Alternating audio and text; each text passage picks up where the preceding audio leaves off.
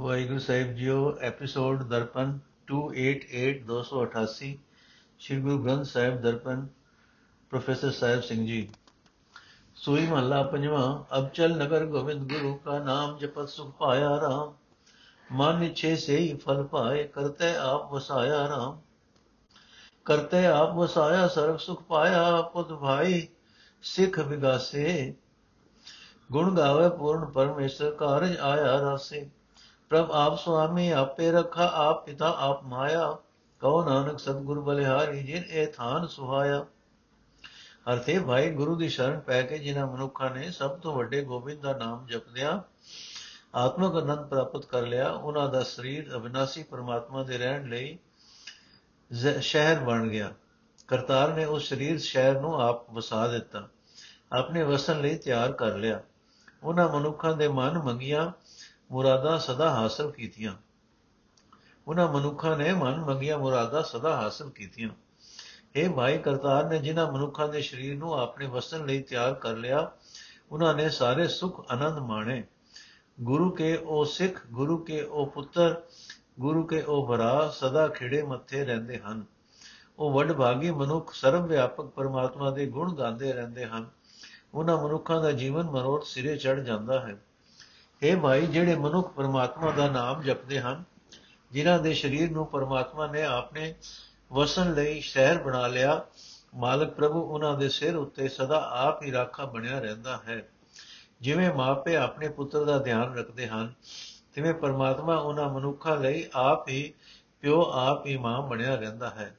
ਇਹ ਨਾਨਕ, ਆਖੇ ਭਾਈ, ਉਸ ਗੁਰੂ ਤੋਂ ਸਦਾ ਕੁਰਬਾਨ ਹੁੰਦਾ ਰਹੋ, ਜਿਸ ਨੇ ਹਰੀ ਨਾਮ ਸਿਮਰਨ ਦੀ ਦਾਤ ਦੇ ਕੇ ਕਿਸੇ ਵਡਭਾਗੀ ਦੇ ਇਸ ਸਰੀਰ ਥਾਂ ਨੂੰ ਸੁੰਦਰ ਬਣਾ ਲਿਆ, ਬਣਾ ਦਿੱਤਾ।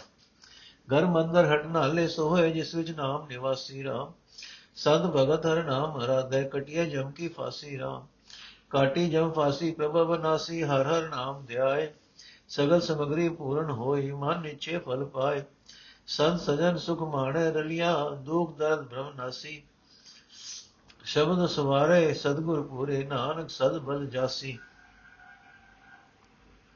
ਅਰਥ ਇਹ ਭਾਈ, ਗੁਰੂ ਦੀ ਕਿਰਪਾ ਨਾਲ ਜਿਸ ਸਰੀਰ ਨਗਰ ਵਿੱਚ ਪਰਮਾਤਮਾ ਦਾ ਨਾਮ ਆ ਵਸਦਾ ਹੈ, ਉਹ ਸਰੀਰ ਦੇ ਸਾਰੇ ਹੀ ਗਿਆਨ ਇੰਦਰੀ ਸੋਹਣੇ, ਆਤਮਿਕ ਜੀਵਨ ਵਾਲੇ ਬਣ ਜਾਂਦੇ ਹਨ।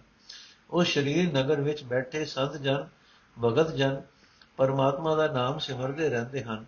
ਨਾਮ ਸਿਮਰਨ ਦੀ ਬਰਕਤ ਨਾਲ ਆਤਮਿਕ ਮੌਤ ਦੀ ਫਾਈ ਕੱਟੀ ਜਾਂਦੀ ਹੈ। ਇਹ ਭਾਈ ਗੁਰੂ ਦੀ ਸ਼ਰਨ ਪੈ ਕੇ ਜਿਨ੍ਹਾਂ ਮਨੁੱਖਾਂ ਨੇ ਪਰਮਾਤਮਾ ਦਾ ਨਾਮ ਸਿਮਰਿਆ, ਅਬਨਾਸੀ ਪ੍ਰਭੂ ਨੇ ਉਹਨਾਂ ਦੀ ਆਤਮਿਕ ਮੌਤ ਦੀ ਫਾਈ ਕੱਟ ਦਿੱਤੀ। ਆਤਮਿਕ ਮੌਤ ਦੀ ਫਾਈ ਕੱਟਣ ਨਾਲ, ਕੱਟਣ ਲਈ ਉਹਨਾਂ ਦੇ ਅੰਦਰ ਸਾਰੇ ਲੋੜੀਂਦੇ ਆਤਮਿਕ ਗੁਣ ਮੁਕੰਮਲ ਹੋ ਗਏ। ਉਹਨਾਂ ਦੀਆਂ ਮਨ ਵਾਂਛਤ ਮੁਰਾਦਾਂ ਪੂਰੀਆਂ ਹੋ ਗਈਆਂ। ਇਹ ਭਾਈ ਗੁਰੂ ਦੀ ਰਾਹੀਂ ਨਾਮ ਸਿਮਰ ਕੇ ਸੰਤ ਜਨ, ਭਗਤ ਜਨ, ਸੁਖ ਵਿੱਚ ਟਿਕ ਕੇ ਆਤਮਿਕ ਆਨੰਦ ਮਾਣਦੇ ਹਨ। ਉਹਨਾਂ ਦੇ ਅੰਦਰੋਂ ਸਾਰੇ ਦੁੱਖ ਦਰਦ ਤੇ ਭਰਮ ਨਾਸ ਹੋ ਜਾਂਦੇ ਹਨ। ਇਹ ਨਾਨਕ ਆਖ ਮੈਂ ਉਸ ਪੂਰੇ ਗੁਰੂ ਤੋਂ ਸਦਾ ਸਦਕੇ ਜਾਂਦਾ ਹਾਂ, ਜਿਸ ਨੇ ਆਪਣੇ ਸ਼ਬਦ ਦੀ ਰਾਹੀਂ ਸ਼ਰਨ ਪਏ ਮਨੁੱਖ ਦੇ ਜੀਵਨ ਸੋਹਣੇ ਬਣਾ ਦਿੱਤੇ। ਦਾਤ ਖਸਮ ਕੀ ਪੂਰੀ ਹੋਈ, ਨਿਤਨੇ ਚੜ੍ਹੇ ਸਵਾਈ RAM ਪਾਰ ਬ੍ਰਹਮ ਖਸਮਾਨਾ ਕੀਆ, ਜਿਸ ਦੀ ਵੱਡੀ ਵਡਿਆਈ RAM ਆਦ ਜੁਗਾਦ ਭਗਤਨ ਕਾ ਰਾਖਾ, ਸੋ ਪ੍ਰਭ ਭਇਆ ਦਿਆਲਾ ਜੀ ਜਨ ਸਭ ਸੁਖੀ ਵਸਾਏ, ਪ੍ਰਭ ਆਪੇ ਕਰ ਪ੍ਰਤਪਾਲਾ। ਦਇਦਿਸ ਪੂਰ ਰਹਾ ਜੋ ਸੁਆਮੀ ਕੀਮਤ ਕਹਿਣ ਨ ਜਾਈ ਕਉ ਨਾਨਕ ਸਤਗੁਰ ਬਲਿਹਾਰੀ, ਜਿਨ ਅਬਚਲ ਨੀਵ ਰਖਾਈ। ਅਰਥ, ਹੈ ਭਾਈ, ਗੁਰੂ ਦੀ ਕਿਰਪਾ ਨਾਲ ਜਿਸ ਮਨੁੱਖ ਉਤੇ ਨਾਮ ਸਿਮਰਨ ਦੀ ਪੂਰਨ ਬਖਸ਼ਿਸ਼ ਪਰਮਾਤਮਾ ਵੱਲੋਂ ਹੁੰਦੀ ਹੈ, ਉਸ ਦੇ ਅੰਦਰ ਇਹ ਬਖਸ਼ਿਸ਼ ਸਦਾ ਵੱਧਦੀ ਰਹਿੰਦੀ ਹੈ। ਕਿਉਂਕਿ ਜਿਸ ਪਰਮਾਤਮਾ ਦੀ ਬੇਅੰਤ ਸਮਰੱਥਾ ਹੈ ਉਸ ਨੇ ਆਪ ਉਸ ਮਨੁੱਖ ਦੇ ਸਿਰ ਉੱਤੇ ਆਪਣਾ ਹੱਥ ਰੱਖਿਆ ਹੁੰਦਾ ਹੈ। ਇਹ ਭਾਈ, ਜਗਤ ਦੇ ਸ਼ੁਰੂ ਤੋਂ ਹੀ ਪਰਮਾਤਮਾ ਆਪਣੇ ਭਗਤਾਂ ਦਾ ਰਾਖਾ ਬਣਿਆ ਆ ਰਿਹਾ ਹੈ। ਭਗਤਾਂ ਉੱਤੇ ਦਇਆਵਾਨ ਹੁੰਦਾ ਆ ਰਿਹਾ ਹੈ। ਉਸ ਪ੍ਰਭੂ ਨੇ ਆਪ ਹੀ ਸਭ ਜੀਵਾਂ ਦੀ ਪਾਲਣਾ ਕੀਤੀ। ਉਸ ਨੇ ਆਪ ਹੀ ਸਾਰੇ ਜੀਵਾਂ ਨੂੰ ਸੁਖੀ ਵਸਾਇਆ ਹੋਇਆ ਹੈ। ਸਾਰੇ ਹੀ ਜਗਤ ਵਿੱਚ ਉਸ ਦੀ ਸ਼ੋਭਾ ਖਿਲਰੀ ਹੋਈ ਹੈ। ਉਸ ਦੀ ਵਡਿਆਈ ਦਾ ਮੁੱਲ ਨਹੀਂ ਦੱਸਿਆ ਜਾ ਸਕਦਾ।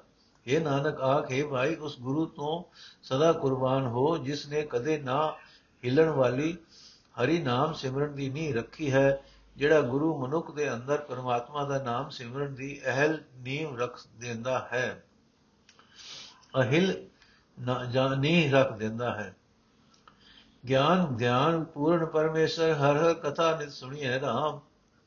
ਆਨੰਦ ਚੋਜ ਭਗਤ ਭਵ ਭੰਜਨ, ਆਨੰਦ ਵਾਜੇ ਦੁਨੀਆ ਰਾਮ। ਆਨੰਦ ਜੁਣਕਾਰੇ, ਤਤ ਵਿਚਾਰੇ, ਸੰਤ ਗੋਸ਼ ਨਿਧ ਹੋਵੇ। ਹਰ ਨਾਮ ਰਾਧੈ ਮੈਲ ਸਭ ਕਟੈ ਗਿਲਵਿਕ ਸਗਲੇ ਹੋਵੇ ਤੇ ਜਨਮ ਨ ਮਰਨਾ ਆਵਣ ਜਾਣਾ ਬੌੜ ਨ ਪਾਈਐ ਜਿਉ ਨੀਐ। ਨਾਨਕ ਗੁਰ ਪਰਮੇਸ਼ਰ ਪਾਇਆ, ਜਿਸ ਪ੍ਰਸਾਦ ਵਿੱਚ ਪੂਨੀ ਹੈ ਅਰਥੇ ਭਾਈ ਉਸ ਅਬਚਲ ਨਗਰ ਵਿੱਚ ਸਰਵ ਵਿਆਪਕ ਪਰਮਾਤਮਾ ਦਾ, ਪਰਮਾਤਮਾ ਨਾਲ ਡੂੰਗੀ ਸਾਝ। ਪਾਣ ਦੀ ਪਰਮਾਤਮਾ ਵਿੱਚ ਸੁਰਤ ਜੋੜਨ ਦੀ ਕਥਾ ਵਿਚਾਰ ਹੁੰਦੀ, ਸੁਣੀਂਦੀ ਹੈ।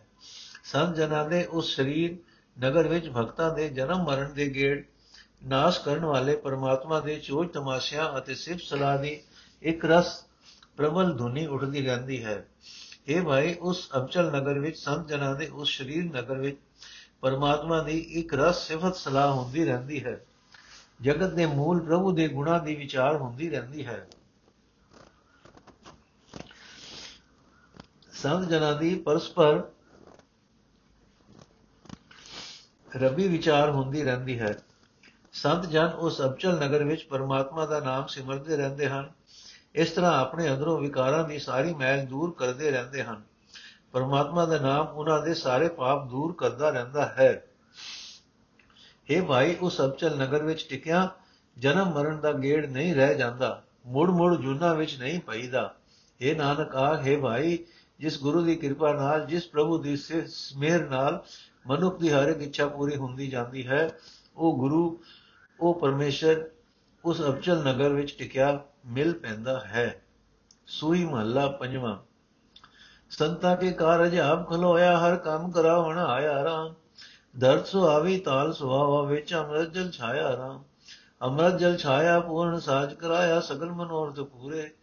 ਜੈ ਜੈਕਾਰ ਭਇਆ ਜਗ ਅੰਤਰ ਲਾਤੇ, ਸਗਲ ਵਿਸੂਰੇ। ਪੂਰਨ ਪੁਰਖ ਜੋ ਵਿਨਾਸੇ ਜਸ ਵੇਦ ਪੁਰਾਣੀ ਗਾਇਆ। ਆਪਣਾ ਬਿਰਦ ਰਖਿਆ, ਪਰਮੇਸ਼ਰ ਨਾਨਕ ਨਾਮ ਧਿਆਇਆ ਅਰਥ। ਇਹ ਭਾਈ, ਪਰਮਾਤਮਾ ਦਾ ਇਹ ਮੁੱਢ ਕਦੀਮਾ ਦਾ ਸੁਭਾਅ ਹੈ ਕਿ ਆਪਣੇ ਸੰਤਾਂ ਦੇ ਕੰਮ ਵਿੱਚ ਉਹ ਆਪ ਸਹਾਈ ਹੁੰਦਾ ਰਿਹਾ ਹੈ। ਆਪਣੇ ਸੰਤਾਂ ਦਾ ਕੰਮ ਸਿਰੇ ਚੜਾਉਣ ਲਈ ਉਹ ਆਪ ਆਉਂਦਾ ਰਿਹਾ ਹੈ। ਇਹ ਭਾਈ, ਪਰਮਾਤਮਾ ਦੀ ਮਿਹਰ ਨਾਲ ਜਿਸ ਮਨੁੱਖ ਦੇ ਅੰਦਰ ਪਰਮਾਤਮਾ ਦਾ ਆਤਮਿਕ ਜੀਵਨ ਦੇਣ ਵਾਲਾ ਨਾਮ ਜਲ ਆਪਣਾ ਪੂਰਾ ਪ੍ਰਭਾਵ ਪਾ ਲੈਂਦਾ ਹੈ, ਉਸ ਮਨੁੱਖ ਦੀ ਕਾਇਆ ਧਰਤੀ ਸੋਹਣੀ ਬਣ ਜਾਂਦੀ ਹੈ। ਉਸ ਮਨੁੱਖ ਦਾ ਹਿਰਦਾ ਤਲਾਬ ਸੋਹਣਾ ਹੋ ਜਾਂਦਾ ਹੈ। ਜਿਸ ਮਨੁੱਖ ਦੇ ਅੰਦਰ ਪਰਮਾਤਮਾ ਦਾ ਆਤਮਿਕ ਜੀਵਨ ਦੇਣ ਵਾਲਾ ਨਾਮ ਜਲ ਨਕਾ ਨਕ ਭਰ ਜਾਂਦਾ ਹੈ, ਆਤਮਿਕ ਜੀਵਨ ਉੱਚਾ ਕਰਨ ਵਾਲਾ ਉਸ ਮਨੁੱਖ ਦਾ ਸਾਰਾ ਉਦਮ ਪਰਮਾਤਮਾ ਸਿਰੇ ਚਾੜ ਦਿੰਦਾ ਹੈ। ਉਸ ਮਨੁੱਖ ਦੀਆਂ ਸਾਰੀਆਂ ਮੁਰਾਦਾਂ ਪੂਰੀਆਂ ਹੋ ਜਾਂਦੀਆਂ ਹਨ। ਉਸ ਮਨੁੱਖ ਦੀ ਸੋਭਾ ਸਾਰੇ ਜਗਤ ਵਿੱਚ ਹੋਣ ਲੱਗ ਪੈਂਦੀ ਹੈ। ਉਸ ਦੇ ਸਾਰੇ ਚਿੰਤਾ ਜਿਹੜੇ ਮੁੱਕ ਜਾਂਦੇ ਹਨ। ਇਹ ਨਾਨਕ, ਪਰਮੇਸ਼ਰ ਨੇ ਆਪਣਾ ਇਹ ਮੁੱਢ ਕਦੀਮਾ ਦਾ ਸੁਭਾਅ ਸਦਾ ਹੀ ਕਾਇਮ ਰੱਖਿਆ ਹੈ ਕਿ ਜਿਸ ਉੱਤੇ ਉਸ ਨੇ ਮਿਹਰ ਕੀਤੀ ਉਸ ਨੇ ਉਸ ਦਾ ਨਾਮ ਸਿਮਰਨਾ ਸ਼ੁਰੂ ਕਰ ਦਿੱਤਾ। ਉਹ ਸਰਵ ਵਿਆਪਕ ਅਤੇ ਕਦੇ ਨਾ, ਨਾਸ ਹੋਣ ਵਾਲੇ ਪਰਮਾਤਮਾ ਦੀ ਇਹੀ ਸਿਫਤ ਪੁਰਾਣੇ ਧਰਮ ਪੁਸਤਕਾਂ, ਵੇਦਾਂ ਅਤੇ ਪੁਰਾਣਾ ਨੇ ਵੀ ਕੀਤੀ ਹੈ। ਨਵ ਨਿਦ ਸਿਧ ਰਿਦ ਦੀਨੇ ਕਰਤੇ ਟੋਟ ਨਾ ਆਵੇ ਕਾਈ ਰਾਮ। ਖਾਤ ਖਰਚਤ ਬਿਲਚਤ ਸੁਖ ਪਾਇਆ ਕਰਤੇ ਕੀ ਦਾਤ ਸਵਾਈ ਰਾਮ। ਦਾਤ ਸਵਾਏ ਨਿਕਟ ਨ ਜਾਈ ਅੰਤਰ ਜਾਮੀ ਪਾਇਆ। ਕੋਟ ਬਿਗਨ ਸਗਲੇ ਉਠ ਨਾਥੇ, ਨਾਠੇ, ਦੁਖ ਨ ਨੇੜੇ ਆਇਆ। ਸ਼ਾਂਤ ਸਹਿਜ ਆਨੰਦ ਗਨੇ ਰੇ ਬਿਨਸੀ ਭੂਖ ਸਭਾਏ ਨਾਨਕ ਗੁਣ ਗਾਵੇ ਸੁਆਮੀ ਕੇ ਅਚਰਜ ਜਿਸ ਵਡਿਆਈ RAM ਅਰਥੇ ਭਾਈ, ਜਿਹੜੇ ਮਨੁੱਖ ਮਾਲਕ ਪ੍ਰਭੂ ਦੀ ਮਿਹਰ ਨਾਲ ਉਸ ਦੇ ਗੁਣ ਗਾਉਂਦੇ ਹਨ ਉਹਨਾਂ ਨੂੰ ਕਰਤਾਰ ਨੇ ਇਹ ਇੱਕ ਅਜਿਹੀ ਦਾਤ ਬਖਸ਼ੀ ਹੈ, ਜੋ ਮਾਨੋ ਧਰਤੀ ਦੇ ਸਾਰੇ ਹੀ ਨੌ ਖਜ਼ਾਨੇ ਹੈ, ਜੋ ਮਾਨੋ ਸਾਰੀਆਂ ਕਰਮਾਤੀ ਤਾਕਤਾਂ ਹੈ, ਇਹ ਦਾਤ ਵਿੱਚ ਕਦੇ ਕੋਈ ਕਮੀ ਨਹੀਂ ਹੁੰਦੀ।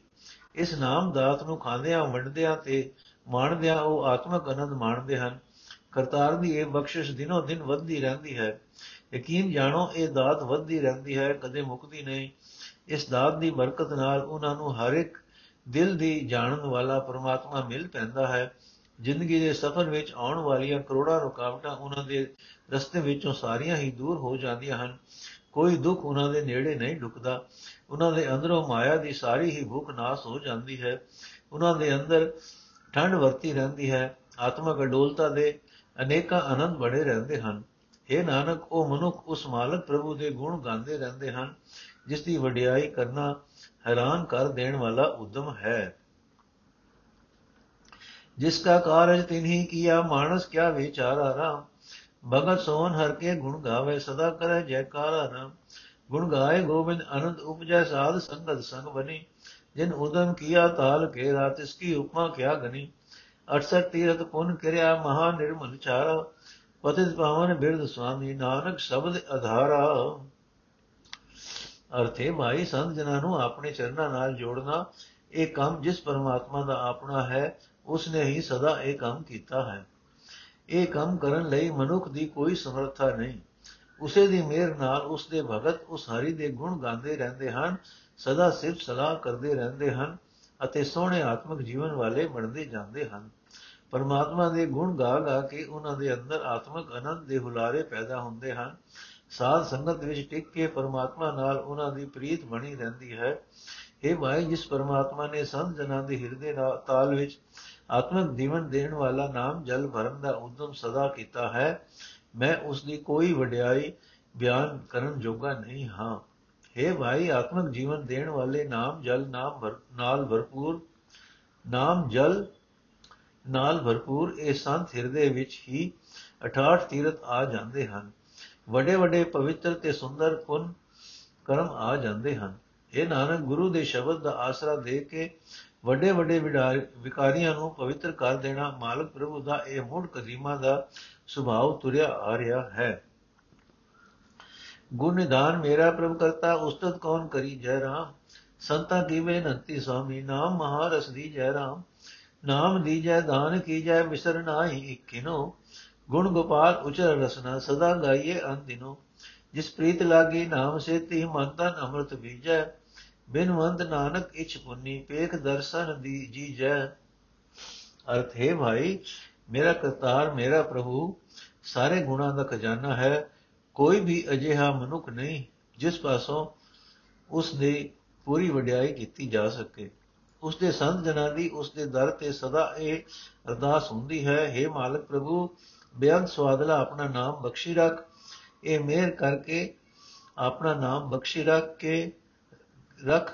ਇੱਕ ਖਿਰ ਭਰ ਵੀ ਸਾਡੇ ਹਿਰਦੇ ਵੱਲੋਂ ਨਾ ਭੁੱਲ हे ਭਾਈ, ਆਪਣੀ ਜੀਵ ਨਾਲ ਗੋਪਾਲ ਦੇ ਗੁਣ ਉਚਾਰਦਾ ਰਿਹਾ ਕਰ। ਹਰ ਵੇਲੇ ਉਸ ਦੀ ਸਿਫਤ ਸਲਾਹ ਕਰਦੇ ਰਹਿਣਾ ਚਾਹੀਦਾ ਹੈ। ਪਰਮਾਤਮਾ ਦੇ ਨਾਮ ਨਾਲ ਜਿਸ ਮਨੁੱਖ ਦਾ ਪਿਆਰ ਬਣ ਜਾਂਦਾ ਹੈ, ਉਸ ਦਾ ਮਨ, ਉਸ ਦਾ ਤਨ ਆਤਮਿਕ ਜੀਵਨ ਦੇਣ ਵਾਲੇ ਨਾਮ ਜਲ ਨਾਲ ਸਦਾ ਤਰ ਰਹਿੰਦਾ ਹੈ।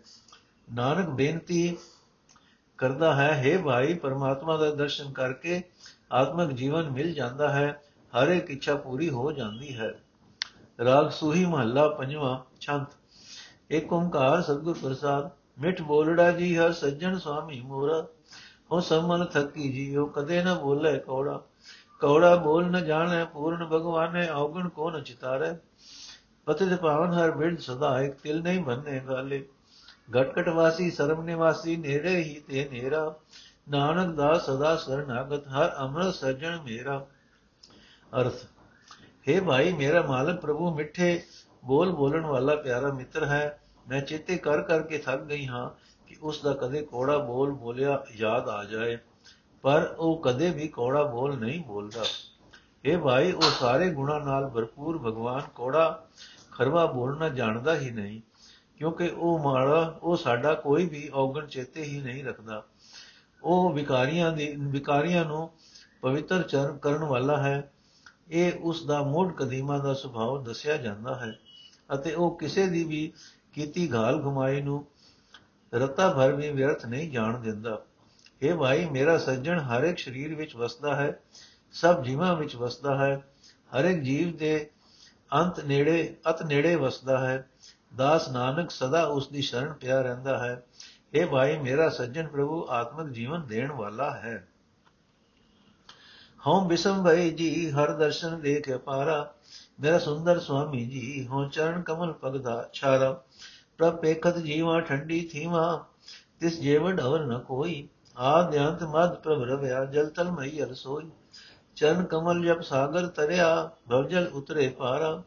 ਨਾਨਕ ਸਰਣ ਪੂਰਨ ਪਰਮੇਸ਼ਰ ਤੇ ਅੰਤ ਨ ਪਾਰਾ ਵਾਰਾ। ਅਰਥ ਹੈ ਭਾਈ, ਉਸ ਬਿਆੰਤ ਹਰੀ ਦਾ ਦਰਸ਼ਨ ਕਰਕੇ ਮੈਂ ਹੈਰਾਨ ਪਈ ਹੁੰਦੀ ਹਾਂ। हे ਭਾਈ, ਉਹ ਮੇਰਾ ਸੋਹਣਾ ਮਾਲਕ ਹੈ, ਮੈਂ ਉਸ ਦੇ ਸੋਹਣੇ ਚਰਨਾਂ ਦੀ ਧੂੜ ਹਾਂ। हे ਭਾਈ, ਪ੍ਰਭੂ ਦਾ ਦਰਸ਼ਨ ਕਰਦਿਆਂ ਮੇਰੇ ਅੰਦਰ ਜਿੰਦ ਪੈ ਜਾਂਦੀ ਹੈ। ਮੈਂ ਸ਼ਾਂਤ ਚਿਤ ਹੋ ਜਾਂਦੀ ਹਾਂ, ਉਸ ਦੇ ਬਰਾਬਰ ਦਾ ਹੋਰ ਕੋਈ ਨਹੀਂ ਹੈ। ਜਗਤ ਦੇ ਸ਼ੁਰੂ ਵਿੱਚ ਉਹੀ ਸੀ ਜਗਤ ਦੇ ਅਖੀਰ ਵਿੱਚ ਉਹੀ ਹੋਵੇਗਾ। ਹੁਣ ਇਸ ਵੇਲੇ ਵੀ ਉਹੀ ਹੈ। ਪਾਣੀ ਵਿੱਚ, ਧਰਤੀ ਵਿੱਚ, ਆਕਾਸ਼ ਵਿੱਚ ਉਹੀ ਵਸਦਾ ਹੈ। हे ਭਾਈ, ਉਸ ਦੇ ਸੋਹਣੇ ਚਰਨਾਂ ਦਾ ਧਿਆਨ ਧਰ ਕੇ ਸੰਸਾਰ ਸਮੁੰਦਰ ਤਰਿਆ ਜਾ ਸਕਦਾ ਹੈ। ਅਨੇਕਾਂ ਹੀ ਜੀਵ ਸੰਸਾਰ ਸਮੁੰਦਰ ਤੋਂ ਪਾਰ ਲੰਘਦੇ ਆ ਰਹੇ ਹਨ। ਇਹ ਨਾਨਕ, ਆਖੇ ਪੂਰਨ ਪਰਮੇਸ਼ਰ, ਮੈਂ ਤੇਰੀ ਸ਼ਰਨ ਆਇਆ ਹਾਂ। ਤੇਰੀ ਹਸਤੀ ਦਾ ਅੰਤ ਉਰਲਾ ਪਰਲਾ ਬੰਨਾ ਨਹੀਂ ਲੱਭ ਸਕਦਾ। ਹਉ ਨਿਮਕ ਨ ਛੋੜਾਂ ਜੀ, ਹਰ ਪ੍ਰੀਤਮ ਪ੍ਰਾਨ ਆਧਾਰੇ ਗੁਰ ਸਤਗੁਰ ਕਹਿਆ ਜੀ, ਸਾਚਾ ਅਗਮ ਵਿਚਾਰੇ। ਮਿਲ ਸਾਧੂ ਦੀਨਾ, ਤਾ ਨਾਮ ਲੀਨਾ, ਜਨਮ ਮਰਨ ਦੁਖ ਨਾਠੇ। ਸਹਿਜ ਸੁਖ ਆਨੰਦ ਘਨੇ ਰੇ ਹਉ ਮੈਂ ਮਿਠੀ ਗਾਠੇ ਸਭ ਕੈ ਮਨ ਸਭ ਹੂਤੇ ਬਾਹਰ, ਰਾਗ ਦੋਖ ਤੇ ਨਿਆਰੋ ਨਿਆਰੋ। ਨਾਨਕ ਦਾਸ ਗੋਬਿੰਦ ਸਰਣਾਈ, ਹਰ ਪ੍ਰੀਤਮ ਮਨ ਸਧਾਰੋ। ਅਰਥੇ ਭਾਈ ਪ੍ਰੀਤਮ ਹਰੀ ਅਸਾਂ ਜੀਵਾਂ ਦੀ ਜਿੰਦ ਦਾ ਆਸਰਾ ਹੈ। ਮੈਂ ਅੱਖ ਜਮਕਣ ਜਿਤਨੇ ਸਮੇਂ ਲਈ ਵੀ ਉਸ ਦੀ ਯਾਦ ਨਹੀਂ ਛੱਡਾਂਗਾ। ਗੁਰੂ ਨੇ ਮੈਨੂੰ ਅਪਹੁੰਚ ਪਰਮਾਤਮਾ ਨਾਲ ਮਿਲਾਪ ਬਾਰੇ ਇਹ ਅਟਲ ਵਿਚਾਰ ਦੀ ਗੱਲ ਦੱਸੀ ਹੈ। हे ਭਾਈ ਗੁਰੂ ਨੂੰ ਮਿਲ ਕੇ ਜਦੋਂ ਗੁਰੂ ਦੀ ਰਾਹੀਂ ਨਾਮ ਦਾਤ ਮਿਲਦੀ ਹੈ, ਤਦੋਂ ਹੀ ਪਰਮਾਤਮਾ ਦਾ ਨਾਮ ਜਪਿਆ ਜਾ ਸਕਦਾ ਹੈ। ਜਿਹੜਾ ਮਨੁੱਖ ਨਾਮ ਜਪਦਾ ਹੈ, ਉਸ ਦੇ ਜਨਮ ਤੋਂ ਮਰਨ ਤੱਕ ਦੇ ਸਾਰੇ ਦੁੱਖ ਨਾਸ ਹੋ ਜਾਂਦੇ ਹਨ। ਉਸ ਦੇ ਅੰਦਰ ਆਤਮਕ ਅਡੋਲਤਾ ਦੇ ਅਨੇਕਾਂ ਸੁਖ ਆਨੰਦ ਪ੍ਰਾਪਤ ਹੋ ਪੈਦਾ ਹੋ ਜਾਂਦੇ ਹਨ। ਉਸ ਦੇ ਅੰਦਰੋਂ ਹਉਮੈ ਦੀ ਗੰਢ ਨਾਸ ਹੋ ਜਾਂਦੀ ਹੈ। ਇਹ ਨਾਨਕ, ਪਰਮਾਤਮਾ ਸਭ ਜੀਵਾਂ ਦੇ ਅੰਦਰ ਹੈ, ਸਭ ਤੋਂ ਵੱਖਰਾ ਵੀ ਹੈ, ਸਭ ਦੇ ਅੰਦਰ ਹੁੰਦਾ ਹੋਇਆ ਵੀ ਉਹ ਮੋਹ ਅਤੇ ਦੀਰਘ ਦੀਰਘਾ ਆਦਿਕ ਤੋਂ ਨਿਰਲੇਪ ਰਹਿੰਦਾ ਹੈ। ਉਸ ਦੇ ਸੇਵਕ ਸਦਾ ਉਸ ਦੀ ਸ਼ਰਨ ਪਏ ਰਹਿੰਦੇ ਹਨ। ਉਹ ਪ੍ਰੀਤਮ ਹਰੀ ਸਭ ਜੀਵਾਂ ਦੇ ਮਨ ਦਾ ਆਸਰਾ ਬਣਿਆ ਰਹਿੰਦਾ ਹੈ। ਮੈਂ ਖੋਜਤ ਖੋਜਤ ਜੀ, ਹਰ ਨੇਚਲ ਸੋ ਘਰ ਪਾਇਆ।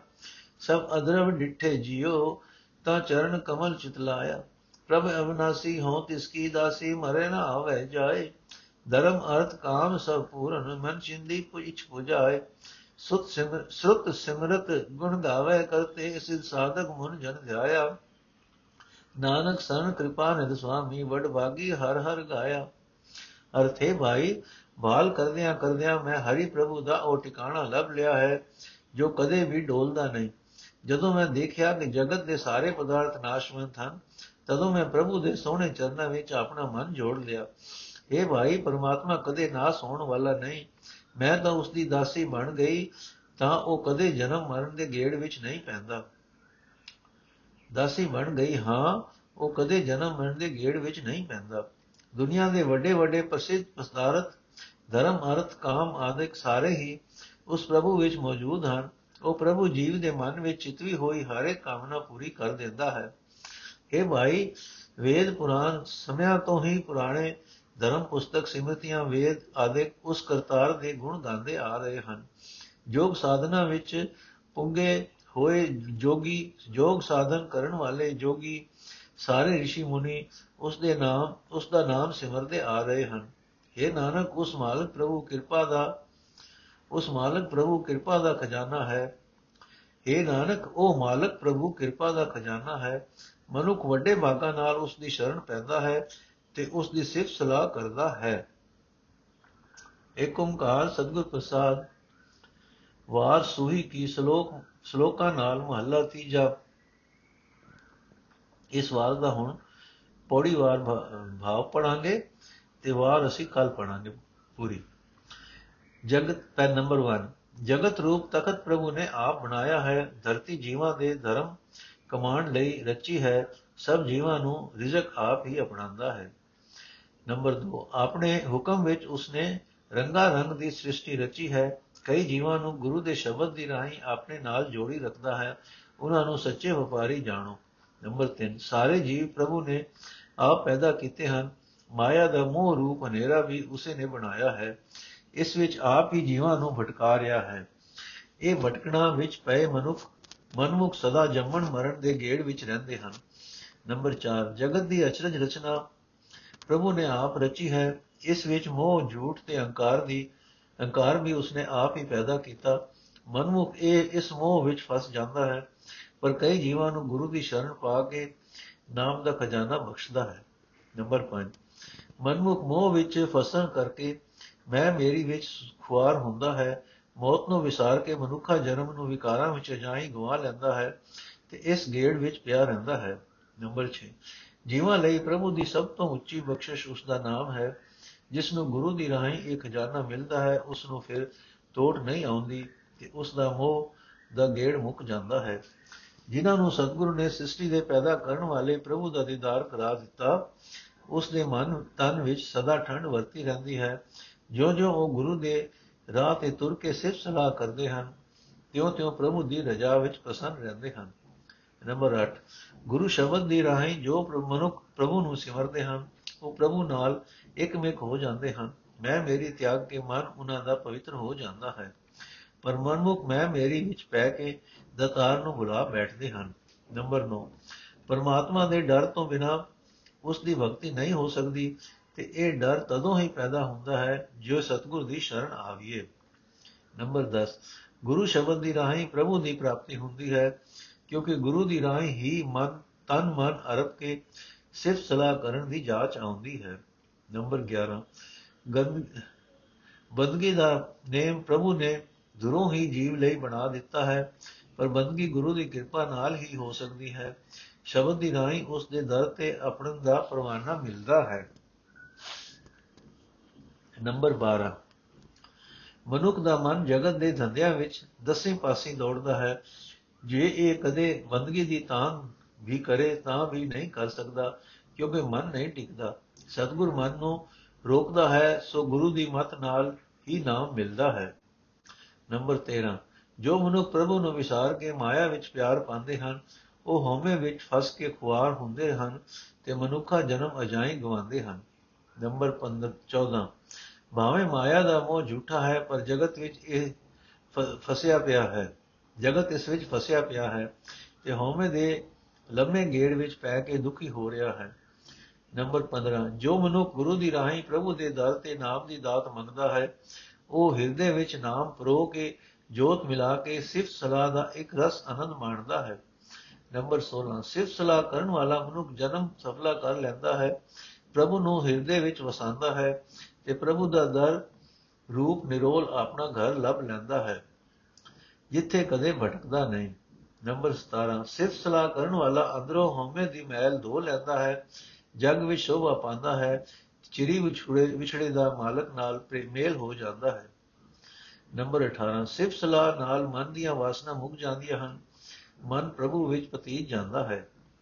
ਨੰਬਰ 19 ਜਿਉਂ-ਜਿਉਂ ਨਾਮ ਦਾ ਰਸ ਆਉਂਦਾ ਹੈ, ਤਿਉਂ-ਤਿਉਂ ਹੋਰ ਲਗਨ ਵੱਧਦੀ ਹੈ। ਗੁਰੂ ਸ਼ਬਦ ਦੀ ਰਾਹੀਂ ਨਾਮ ਵਿੱਚ ਹੀ ਜੁੜਿਆ ਰਹਿੰਦਾ ਹੈ। ਨੰਬਰ 20 ਆਖਰ ਪ੍ਰਭੂ ਤੋਂ ਬਿਨਾ ਹੋਰ ਕੋਈ ਬੋਲੀ ਨਹੀਂ ਜਾਪਦਾ, ਬੇਲੀ ਨਹੀਂ ਜਾਪਦਾ। ਇੱਕ ਉਹ ਹੀ ਰਾਖਾ ਦਿਸਦਾ ਹੈ, ਕਿਸੇ ਹੋਰ ਦੀ ਆਸ ਨਹੀਂ ਰਹਿ ਜਾਂਦੀ। ਹੁਣ ਅਸੀਂ ਦਾ ਸਮੁੱਚਾ ਭਾਵ ਪੜਾਂਗੇ ਸਮੁੱਚੇ ਭਾਵ ਦਾ ਪਹਿਲਾ ਪਾਠ ਹੈ ਜਗਤ ਰੂਪ ਤਖਤ ਰਚ ਕੇ ਪ੍ਰਭੂ ਨੇ ਇਸ ਵਿੱਚ ਧਰਤੀ ਜੀਵਾਂ ਦੇ ਧਰਮ ਕਮਾਉਣ ਲਈ ਬਣਾਈ। ਇਸ ਵਿੱਚ ਮੋਹ, ਝੂਠ ਅਹੰਕਾਰ ਆਦਿ ਹਨੇਰਾ ਵੀ ਉਸਨੇ ਆਪ ਹੀ ਬਣਾਇਆ। ਮਨ ਦੇ ਪਿੱਛੇ ਤੁਰਨ ਵਾਲਾ ਮਨੁੱਖ ਮੋਹ ਵਿੱਚ ਫਸ ਕੇ, ਮੈਂ ਮੇਰੀ ਵਿੱਚ ਖੁਆਰ ਹੁੰਦਾ ਹੈ ਤੇ ਵਿਕਾਰਾਂ ਦੇ ਗੇੜ ਵਿੱਚ ਪਿਆ ਰਹਿੰਦਾ ਹੈ। ਨੰਬਰ 2 ਸਭ ਤੋਂ ਉੱਚੀ ਦਾਤ ਨਾਮ ਹੈ ਜੋ ਗੁਰੂ ਦੇ ਸਨਮੁਖ ਹੋ ਕੇ ਜਪਦੇ ਹਨ। ਉਹਨਾਂ ਦਾ ਮੋਹ ਦਾ ਗੇੜ ਮੁੱਕ ਜਾਂਦਾ ਹੈ। ਉਹਨਾਂ ਦੇ ਤਨ ਮਨ ਵਿੱਚ ਠੰਡ ਰਹਿੰਦੀ ਹੈ। ਉਹ ਰਜ਼ਾ ਵਿੱਚ ਪ੍ਰਸੰਨ ਰਹਿੰਦੇ ਹਨ, ਪ੍ਰਭੂ ਨਾਲ ਇੱਕਮਿਕ ਹੋ ਜਾਂਦੇ ਹਨ। ਮੈਂ ਮੇਰੀ ਛੱਡਣ ਕਰਕੇ ਉਹਨਾਂ ਦਾ ਮਨ ਪਵਿੱਤਰ ਹੋ ਜਾਂਦਾ ਹੈ। ਨੰਬਰ 3 ਬੰਦਗੀ ਗੁਰੂ ਦੀ ਰਾਹੀਂ ਹੀ ਹੋ ਸਕਦੀ ਹੈ, ਕਿਉਂਕਿ ਪ੍ਰਭੂ ਦੇ ਦਰ ਤੋਂ ਬਿਨਾ ਭਗਤੀ ਨਹੀਂ ਹੁੰਦੀ ਤੇ ਇਸ ਡਰ ਦੀ ਸੂਝ ਗੁਰੂ ਤੋਂ ਹੀ ਪੈਂਦੀ ਹੈ। ਗੁਰੂ ਦੀ ਰਾਹੀਂ ਹੀ ਤਨ ਮਨ ਅਰਪ ਕੇ ਸਿਫਤ ਸਲਾਹ ਕਰਨ ਦੀ ਜਾਂਚ ਆਉਂਦੀ ਹੈ। ਗੁਰੂ ਸ਼ਬਦ ਦੀ ਰਾਹੀਂ ਹੀ ਉਸ ਦੇ ਦਰ ਤੇ ਆਪਣ ਦਾ ਪਰਵਾਨਾ ਮਿਲਦਾ ਹੈ। ਗੁਰੂ ਹੀ ਮਨ ਨੂੰ ਰੋਕਣ ਦੀ ਜਾਂਚ ਸਿਖਾਉਂਦਾ ਹੈ ਤੇ ਮਨ ਰੋਕਣ ਤੋਂ ਬਿਨਾ ਭਗਤੀ ਵਿੱਚ ਲੱਗ ਨਹੀਂ ਸਕੀਦਾ। ਨੰਬਰ 4 ਨਾਮ ਵਿਸਾਰਿਆ ਮਾਇਆ ਦੇ ਮੋਹ ਵਿੱਚ ਫਸੀਦਾ ਹੈ ਤੇ ਹਉਮੈ ਦੇ ਲੰਮੇ ਗੇੜ ਵਿੱਚ ਪੈ ਕੇ ਖੁਆਰ ਹੋਈਦਾ ਹੈ। ਨਾਮ ਸਿਮਰਨ ਵਾਲਾ ਇੱਕ ਰਸ ਆਨੰਦ ਵਿੱਚ ਰਹਿੰਦਾ ਹੈ, ਸਵੈ ਰੂਪ ਵਿੱਚ ਟਿਕਦਾ ਹੈ, ਹਉਮੈ ਦੀ ਮੈਲ ਧੋ ਲੈਂਦਾ ਹੈ। ਮਨ ਦੀਆਂ ਵਾਸਨਾ ਮੁੱਕ ਜਾਂਦੀਆਂ ਹਨ। ਨਾਮ ਵੱਲ ਲਗਨ ਵੱਧਦੀ ਜਾਂਦੀ ਹੈ। ਆਖਰ ਪ੍ਰਭੂ ਦੀ ਹਰ ਥਾਂ ਬੋਲੀ ਤੇ ਰਾਖਾ ਜਾਪਦਾ ਹੈ। ਹਰ ਹਰ ਥਾਂ ਬੇਲੀ ਤੇ ਰਾਖਾ ਜਾਪਦਾ ਹੈ। ਆਖਰ ਪ੍ਰਭੂ ਹੀ ਹਰ ਥਾਂ ਬੇਲੀ ਤੇ ਰਾਖਾ ਜਾਪਦਾ ਹੈ। ਵਾਰ ਦੀ ਬਣਤਰ। ਇਸ ਵਾਰ ਦੀਆਂ 20 ਪੌੜੀਆਂ ਹਨ। ਹਰ ਇੱਕ ਪੌੜੀ ਦੀਆਂ 5-5 ਤੁਕਾਂ ਹਨ। 46 ਸ਼ਲੋਕ ਹਨ, ਜਿਨ੍ਹਾਂ ਦਾ ਵੇਰਵਾ ਇਉਂ ਹੈ, ਸ਼ਲੋਕ ਮਹਲਾ ਤੀਜਾ ਦੇ 14 ਸ਼ਲੋਕ ਸ਼ਲੋਕ ਮਹਲਾ ਪਹਿਲਾ ਦੇ 21 ਸ਼ਲੋਕ ਮਹਲਾ ਦੂਜਾ ਦੇ 11 ਜੋੜ 46 ਵਾਰ ਗੁਰੂ ਅਰਜਨ ਜੀ ਦੀ ਬਣਾਈ ਹੋਈ ਹੈ, ਪਰ ਉਹਨਾਂ ਨੇ ਆਪਣੇ ਸ਼ਲੋਕ ਸਿਰਫ ਹੇਠ ਲਿਖੀਆਂ 6 ਪੌੜੀਆਂ ਦੇ ਨਾਲ ਹਨ। 1 2 3 5 6 ਤੇ 9 ਪੌੜੀ ਨੰਬਰ 6 ਦੇ ਨਾਲ 3 ਸ਼ਲੋਕ ਹਨ, ਬਾਕੀ ਪੌੜੀਆਂ ਦੇ ਨਾਲ 2 2 ਪੌੜੀ ਨੂੰ ਪੌੜੀ ਨੰਬਰ 4 ਨਾਲ ਗੁਰੂ ਅਮਰਦਾਸ ਜੀ ਦਾ ਇੱਕ ਸ਼ਲੋਕ ਹੈ, ਦੂਜਾ ਸ਼ਲੋਕ ਗੁਰੂ ਨਾਨਕ ਸਾਹਿਬ ਦਾ ਹੈ। ਬਾਕੀ 13 ਪੌੜੀਆਂ ਨਾਲ ਗੁਰੂ ਅਮਰਦਾਸ ਜੀ ਦਾ ਕੋਈ ਸ਼ਲੋਕ ਨਹੀਂ ਹੈ।